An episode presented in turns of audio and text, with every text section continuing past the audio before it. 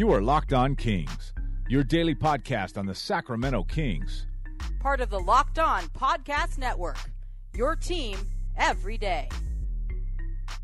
Your tummy is full of turkey and mashed potatoes. It's been a nice four-day break for Thanksgiving, but basketball rolls on, and the Sacramento Kings, their brutal ten-game stretch has come to a close. They end up four and six through that ten-game stretch, ten and ten on the season. They go one and two over this four-day break. We have a lot to break down and a lot to talk about here as we approach the end of November and the beginning of December on the Locked On Podcast Network. Hello, everybody. Welcome into Locked On Kings. This is your podcast hub for Sacramento Kings coverage. If you're looking for highlights, if you're looking for uh, in-depth conversation, analysis, updates, interviews, this is the place to be. If you call yourself a Sacramento Kings fan, and I thank each and every single one of you who have decided to make this your pa- uh, podcast home and hub for Sacramento Kings basketball. My name is Matt George. I have the privilege of being your host here, the quote-unquote local expert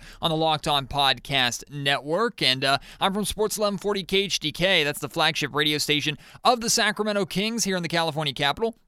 I work there as an on-air host and a multimedia journalist and reporter. Been keeping a close eye on these three Kings games. Started off really well with a win in Utah against a full-strength Jazz team. Utah, a very hard place to play. Then the Kings drop a uh, a classic between the uh, the Kings and the Warriors inside of Oracle Arena in Oakland. Kings falling by one point in an extremely entertaining game, but they are taking on a shorthanded defending champion Warriors team. And then the most disappointing game at all, and it's all about what have you done for me lately with uh, with sports. So I understand the frustration coming into today with a lot of Kings fans as the Kings at home last night, Sunday night, dropped a, uh, a a very winnable game against the Utah Jazz inside the Golden One Center, and the Jazz were without their above and beyond leading scorer in Donovan Mitchell. So we're going to talk about all three of these games today, and then a lot of just different conversations and topics from this last uh, three-game stretch, these uh, these four ga- or four days in general, uh, that I want to dive into. We are going to discuss the importance of Iman Shumpert for this team. Uh, we're going to discuss Willie Cauley-Stein's recent regression and why fans who are getting on him and questioning his consistency again uh, need to slow their road a little bit. Uh, we'll talk about the uh, the struggles of rebounding and free throw shooting and which one really is worse and hurts this team more. It's going to be a lot of talking here today, a lot of analysis, a lot of conversation, which means I'm going to need you to be a part of it. No highlights today from the weekend's action because we just don't have enough time, not to mention there are three games and it would sound kind of jumbled and all over the place. So it's just going to be a lot of diving in and a lot of analysis. So you can be a part of it at any time on social media. On Twitter, at Matt George K H D K, you can reach me there, and many of you already have. We've been discussing this uh, this three-game uh, stretch here and this ten-game stretch in general, which we're going to dive into in just a little bit. You can also email me, m george at sac local media dot com, anytime if you want to go more in-depth, the more private form where you're just not on social media. If you're on Facebook, you can find me there as well. Just look up Matt George. Uh, you should be able to, to track me down. I'm also on Instagram as well, Matt George K H T K there. So let's not waste any more time. Let's recap these three games that took place recently, and we'll start with the Kings' win in Utah, a very fun game against the Jazz. The Kings did what the Kings are supposed to do. They got out in transition. They put a lot of pressure on the Jazz from the get-go. It was another strong performance from Willie Cauley-Stein. Remember, he had the great game Uh, against Rudy Gobert on opening night. He backed that up again uh, with a strong twenty-three points on eleven of fifteen shooting in thirty-four minutes. Also pulled down seven rebounds, had a couple of steals as well. Did foul out of the game. De'Aaron Fox was great as well. Plus twelve with him on the floor. seventeen points, thirteen assists for Foxy. Uh, all five starters reached double figures in scoring. It was a bit of a quiet night for Buddy Hield. He only had ten on four of twelve shooting uh, from the field, but his teammates picked him up. Nemanja Bjelica also got going as well. Hit three of three three-pointers for eighteen points. Marvin Bagley provided eleven points and six rebounds off the bench. The Jazz really couldn't get much going. They did get thirty-five out of Donovan Mitchell, thirteen out of Rubio, and thirteen out of Gobert, uh, but they didn't have much really to uh, to to look forward to in this game, due to the fact that the Kings were getting out in transition. The Kings were really playing their game. Jazz shot only forty-three percent from the field. Kings shot fifty-two percent, including forty-four percent from three-point range. Kings also did get to the line nineteen times, made seventy-three percent of their free throws. And really, where I was most pleased in this game uh, was the rebounding differential. Typically, the Kings have been getting out-rebounded by a pretty hefty margin. The da- Jazz did out-rebound the Kings, but just by two in this game, fifty-four to fifty-two. They did get twelve offensive rebounds to the Kings, eight. But the ball mo- uh, movement was great for Sacramento, twenty-seven assists. When they were forced into the half-court offense, they didn't look uh, too shabby. The uh, movement off the ball, player movement off the ball, seemingly was on point. And then the Kings did get out in the fast break for fourteen points as well. Had a great game in the paint, fifty-eight points inside the paint. They really negated uh, the the... anchor defense by Rudy Gobert. So the Kings win one nineteen to one ten in this game, feeling pretty good, have a uh, a day or two off, and then they take on the Golden State Warriors inside Oracle Arena in Oakland. This was a very winnable game because Steph Curry and Draymond Green not playing. The Kings had won both games last season in Oracle, looking to make it three straight in the Bay Area, which would have been quite the accomplishment. A very fun game. Back and forth, this game went down all the way to the wire, ended up being decided by one point. And we're going to talk about rebounding and free throw shooting in just a little bit. But the, the difference in this game, the reason why this King, the Kings lost this game, because they should have won this game. They were the better team for the majority of the night, despite the fact that Durant got forty-four points on twenty-six shots. He got to the line seventeen times, hit sixteen free throws. But the difference in this game was the fact that the Kings could not control the rebounds. They could not crash the glass. When they would get stops, they just couldn't catch the rock. They could not secure defensive rebounds, giving far too many second and third chance opportunities to the Golden State Warriors. And I don't care if Curry's out and Draymond Green's out. When Kevin Durant and Steph, or sorry, Klay Thompson are there and are playing, really anybody on this defending champion roster, the more opportunities you get the, give them, the higher the likelihood that they are going to convert. The Kings got the stop they needed down the stretch to win the game and couldn't get the rebound. The or the Warriors end up uh, hitting the game-winning bucket, and they win one seventeen to one sixteen. So we'll talk about the rebounding woes here in just a little bit. So that was game one of another back-to-back for the Kings. That was Saturday night and then Sunday night. Last night, Kings return home against the Utah Jazz. Jazz were uh, waiting in Sacramento for the Kings, as they did not play on Saturday night. So they were rested. The Kings were not. And last night was very uninspiring. Kings got off to a great start. Scored the first seven points of the game. Looked like, okay, without Donovan Mitchell, they were gonna they were gonna really avenge uh, this this loss on Saturday night, this one point loss, and and come out and and step on the throats of a team that they had just beaten only days before, who are without their leading scorer. But Ricky Rubio, man, he came alive and he gave them the spark they they uh, they needed, especially in that first half. He's really the one that got them back into the game in the first quarter. Remember, Ricky Rubio in Sacramento on opening night had just one point. One point on zero of four shooting. He was absolutely beaten uh, in, in every sense by De'Aaron Fox. Finished with twenty-seven points in this game. twenty-three, if I'm not mistaken, were in the first half. sixteen were in the first quarter. He went two of three from three-point range. eleven, that's sixteen for the game, also had five assists and seven rebounds. He was everywhere. Rudy Gobert uh, pulled in eighteen, or managed eighteen points, along with fifteen rebounds. Joe Ingles got a quiet eighteen as well. And the Kings just looked uninspired. They shot forty-seven percent from the field, could never really uh, get into this game. And what I was most disappointed about, other than, once again, the Kings getting killed uh, on the offensive glass, was the fact that th- this team looked like the, the body language wasn't right. The the fatigue was there. They looked tired, and I understand that. You played and you lost a very tough game, and it was a very quick turnaround. It was a a, a, a game in Golden State Saturday night, and then an early start, five o'clock start on Sunday night. Now, the Kings don't look at that as an excuse. The players said as much uh, after the game, but they were, they were a bit tired, and quite frankly, they, they got caught napping by a, a, a Utah Jazz team that was trying to uh, do everything they can, and players stepped up. Uh, with Donovan Mitchell being out, they also were a little bit more rested and frustrated that they dropped that game at home to Sacramento just a couple days ago. So the Jazz were a better team, and they did what they had to do.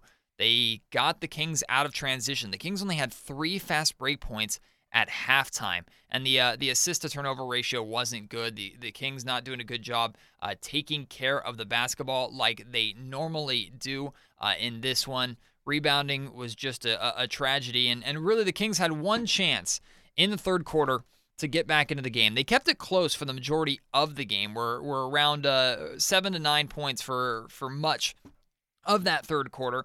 Went on a six oh run, cut the lead, the Jazz lead down to six. The Jazz lead was twelve. Go on a six oh run, cut it down to six. Get out in transition. Harry Giles gets a good look at a wing three. If he hits that three, it's a three-point game, and finally the, the fan base comes alive a little bit and gets loud a little bit because it was relatively quiet in the Golden One Center because the Kings didn't do much to, to string together offense or defensive stops uh, to get the crowd involved. Harry Giles' three goes three-fourths of the way down and somehow pops out. It was brutal to watch. You know, Harry Giles and every single fan in that building wanted that to drop, and had it have dropped, maybe it would have been a different result. But after that six oh run, Utah comes back with an eight oh run of their own, completely kills momentum, stops everything dead in its tracks, and from that point on, it looked like the Kings really folded. With seven minutes left in the game, around six minutes left in the game, actually, Ben McLemore and the rest of the Kings bench came into the game, so Dave Yeager folded a little bit earlier than I would have liked. De'Aaron Fox, even though he's playing a long season on the second night of a back-to-back, didn't play at all in the fourth quarter, which was disappointing to me because I don't think Fox, even though he's your star and he's your leader, uh, he hasn't, in my opinion, earned the right yet to be able to sit out the remainder of a game during a uh, during a blowout or uh, during a clear loss. I would have liked to see Fox in there more, trying to light a spark. It was a rough game for Willie Cauley-Stein. Bogdan Bogdanovich managed twenty points, but Willie Cauley-Stein had another tough task or another tough performance after uh, struggling in Oakland. Or uh, in Oakland, yeah, six points on two of six shooting from the field. He was just outmatched by Rudy Gobert. Three games the Kings have played the Utah Jazz, and Willie Cauley-Stein's got the best of Gobert two out of three times. I'd say that's pretty good, but some fans were frustrated with Willie. We'll talk about that and more here in just a second.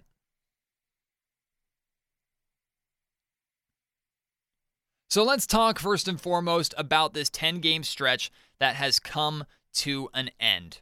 Remember, we started this stretch, and it began with the Kings returning home after a very successful road trip, and they took on the Toronto Raptors. They end up losing that game, and we were looking at this ten-game stretch, which was Toronto, Minnesota, Los Angeles, San Antonio, Memphis, Houston, O K C, Utah, Golden State, and Utah. You're looking at that ten-game stretch and thinking, oh my lord, that's going to be a very tough task uh, for this Kings team, despite the fact that they were over five hundred and off to a good start. And I put out there for Kings fans, would you be okay and happy with four and six? If the Kings came out of this ten-game stretch still at five hundred, heading into a very uh, seemingly favorable schedule in the early parts of December. Fans told me on social media that they'd be thrilled by that. Many of you who listen to the Locked On Kings podcast told me they would have been happy with the Kings being five hundred through this stretch. Well, the Kings had a very good chance of being over five hundred had they have won either the game in Golden State or the game last night against the Utah Jazz. Unfortunately, they're not able to do it, but they do still go five and six through this stretch. They never lose or have not lost more than two games consecutively at all this season. Their longest win streak was five early on. So the Kings did, in my opinion, what they needed to do and what fans wanted them to do through this ten-game stretch. Now, the most two recent losses have left fans with a sour taste in their mouth, and I understand that completely. I understand the what-have-you-done-for-me-lately mentality from Sacramento Kings fans and from N B A fans in general and sports fans in general, because that's the kind of society that we live in right now. And that's going to be an important theme over the next couple things that we talk about. Uh, but before we get into that, I want to talk about rebounding versus free throws. I threw this question out there after the loss to the Golden State Warriors because I personally am extremely frustrated by a, a team that's bad defensively, that gets stops but can't control the board. Rebounding is effort. You'll hear everybody on the planet who has played basketball before, who coaches basketball, who or knows anything about the game of basketball say that rebounding nine out of ten times is all about effort. The other one is boxing out and putting yourself in the right position, reading the ball off the rim. But nine out of ten times, it's all about effort and going after it. We see that a lot with Marvin Bagley. Marvin Bagley's been the Kings' best rebounder over the past couple of days. Why? Because he relentlessly go out, goes after it, and that's what you want to see out of a young athletic big man. Willie Cauley-Stein recently has struggled with that, and I know that's been a frustration. Again, we're going to talk about Willie Cauley-Stein here in just a little bit. But the Kings have also struggled with free throw shooting all this season. Now, it's gotten a little bit better as of late, but for the majority of the season, they've been a below-average, bad free throw shooting team. So I threw this question out there on social media. If you already answered it there, I apologize, but I wanted to get those who just listened to the podcast their take on it. What is more frustrating to you, if the Kings lose because of free throw shooting? So uh, I'm using the context of the the uh, the Golden State game, right? Kings lose by one point. That means if they had hit one more free throw, they would have tied the game, or the game would have been tied. Or if they had made two more free throws, they would have won the game. Now, context, different things change as the game goes on. You can't predict that everything comes out. But when it's a one-point loss, you really uh, you really look at each missed point because it, it matters. So the free throw uh, free throw line, you make one more free throw, you you tie that game in, in in Oakland, or you win that game with two more free throws. Versus rebounding. You got the defensive stop. You got the stop you needed with the lead late on the road against the defending champions. And still, you couldn't control the rebound. You gave them another opportunity at it. Lo and behold, they cashed in, they won the game. Which is more frustrating? To me, it's rebounding every time for two reasons. One, because of the effort part of it. Rebounding is effort. In a close game, you expect maximum effort from your bigs and from everybody. It's not just about the big men. I want my guards crashing the boards as well, especially in a game-winner scenario on the road. But number two is, and it's like I said earlier, when you are a bad defensive team, and the Kings are a bad defensive team. Now, there aren't too many good defensive teams in the league anymore with how the N B A is played, with the rule changes, the foul changes, player movement, the shot clock. Being a good defensive team is difficult in the N B A today, but the Kings are a bad defensive team. When you do get stops, you have to capitalize on them, especially with how this team plays offensively. They get out in transition. They push the tempo. This Kings team runs. But you can't start in transition without securing the board. And time and time again this season, and I've said it all through to this point, that the Kings getting killed on the offensive glass was going to sooner or later come back to bite them in the ass. No rhyme or rhyming unintentionally there. And it did. The Warriors game was where it reared its ugly head the most. So to me, rebounding and not being able to secure that rebound is ten times more frustrating than free throws, because free throws look easy, they're routine, and yes, players should practice them and do practice them every single day. You're not being guarded. It's free points. But in high-pressure situations, those shots are not easy to make. Free throws are not easy. They're not easy. You expect pros to make them a higher percentage of the time, and it's frustrating when they don't. But they're not easy. Neither is playing defense, especially for this team. And when they do get that defensive stop but can't control the board and give teams second and third chances at it, that's just brutal to me. Inexcusable for the Kings to do that, and that's why they lost the game against the Golden State Warriors. Now I want to transition to Willie Cauley-Stein. Cauley-Stein against the Warriors, not the best game for him. Struggled, really got in a lot of foul trouble, didn't get consistent minutes on the floor. Some of the fouls called against him were correct. Others were wishy-washy, as you get every single night with N B A officiating in basketball. And Willie Cauley-Stein, once again, had a, a bad night on the boards last night.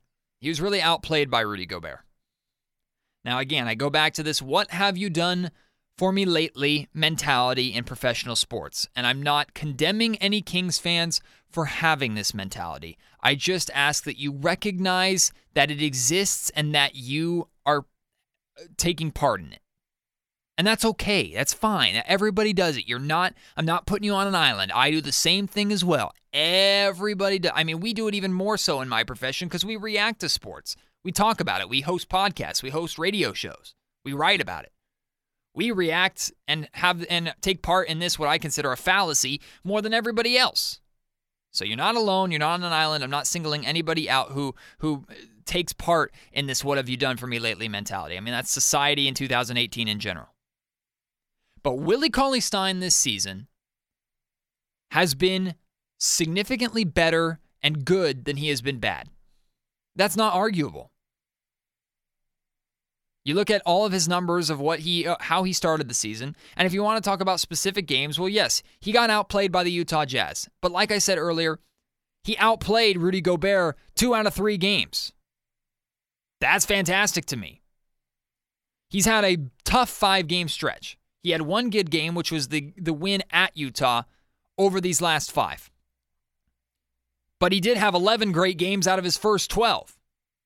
But because those were weeks ago, we're not talking about that anymore, right? We're talking about the recent stretch that he's in. Now, I understand the biggest gripe against Willie Cauley-Stein's game is his inconsistency. And the especially the inconsistency with stuff you expect an athletic big man to do, which in particular is rebounding and blocking shots. Willie Cauley-Stein is inconsistent with that. Offensively, I think he's above average. Significantly above average, in my opinion. A lot better than what people thought uh, he would do offensively coming out of Kentucky. But Willie Cauley-Stein this season is experiencing top-to-bottom improvement. His field goal percentage is up from fifty to fifty-two, including up two percent also at the rim, from sixty-seven percent to sixty-nine percent. His rebounds are up from seven to eight point one. His offensive rebounds are up from one point eight to two point two. His scoring is up from twelve point eight points per game to fourteen point five, and his turnovers are down slightly as well. Now, I know it's just twenty games versus a eighty-two game season. Now, I'm not sure how many games he played last year out of those eighty-two. He played seventy-three. Yes, he played seventy-three games last season. And I get twenty games is, is a small sample size compared to seventy-three. But if you're questioning consistency, you have to look at, okay, what has he done consistently this season? Consistently this season, Willie Cauley-Stein has been a good player. He has. And I forgot to mention, all those numbers that he's improved on is in the same amount of minutes per game, twenty-eight minutes, same as last year. So he's not playing, it's not like he's playing more minutes or less minutes. He's playing the exact same, and his improvement is across the board. Consistently this year, Willie Cauley-Stein has been good. I understand the concern of fans that it is a contract year for him, but I'm telling you, you need to put that out of mind. Because while that's important to Willie Cauley-Stein and his salary is important, no matter what his numbers are, market value is going to dictate what he goes for. Because Willie Cauley-Stein could have a bad season this year for the Kings, finish and, and struggle through the remainder of this season. The Kings decide, you know what, we're not going to bring him back. There's another team out there that's going to look at an athletic big man that had a down year in Sacramento and say, you know what, I can help him on my squad. He'll be good on my squad if he does this and this specifically, and that's it. On the Kings, he was trying to do too much. You, the Kings needed him to be a scorer, a rebounder, a shot blocker, uh, running the floor, alley-oop finisher. Not here. Here, I'm just going to have him focus on A, B, and C, and he's going to be a part of a key team, like what Clint Capela does in Houston. Market value dictates what players are going to go for, and Kings fans and fans in general should not worry about that. Willie Cauley-Stein's going to get paid no matter what. Now, I don't think he's going to be worth a max deal, and I don't think the Kings should or will offer him the max. He's just not that type of player. Even if he's playing at his peak, he's not that type of player, in my opinion. I love Willie Cauley-Stein, though. He's just not that type of player to me. I wouldn't spend max money on him, and I don't think other teams will as well. I think we'll see that as soon as we get to free agency. But again, if you're looking at consistently specifically and you're taking away the narrative of his past seasons and the fact that he's on a contract year, you have to be pleased with what he's doing. He's been consistently better, and oh yeah, the Kings are winning games. eleven of his first twelve games, he played fantastic. Kings came out of those twelve games over five hundred. It's not a coincidence. Willie Cauley-Stein is a good player, and he's very important to this team. I know Kings fans see what Marvin Bagley is doing lately. Now, Marvin Bagley has played better than Willie Cauley-Stein over these last five games, which is good. He's also seen increased minutes, which is what you want. However, anybody suggesting that Marvin Bagley should be taking Willie Cauley-Stein's minutes and should be the starting five right now and the Kings should move on from Willie Cauley-Stein because Marvin Bagley is clearly the future at the center position, you're jumping the gun. You're falling right into the fallacy of, what have you done for me lately? Willie Cauley-Stein has been better than Marvin Bagley all this season, guys. Hate to burst your bubble. And I love Marvin Bagley. I've defended Marvin Bagley's pick from day one. And I think he's going to be a great player. I think he should be and will be better than Willie Cauley-Stein eventually. But he's not right now. So don't act like he is. Now, another player that's extremely important to this Kings team, and we saw it last night, and I was dead wrong about Iman Shumpert. I really was. I saw him coming in, and I thought, okay, maybe he'll get some minutes here or there. He'll be a good leader in the locker room and on the bench, teach these guys how to play defense in practice, but that's about it. Iman Shumpert has been brilliant this season for the Kings. Brilliant. Defensively, he's not locked down, but he's the guy that if the Kings need to put or guard somebody or lock somebody down or at least make it difficult on him, Iman Shumpert's their guy. Now, again, he's not a lockdown defender, but he makes life difficult. Offensively, though, I've been extremely impressed with what Iman has been doing, especially the fact that he's coming off of that serious injury.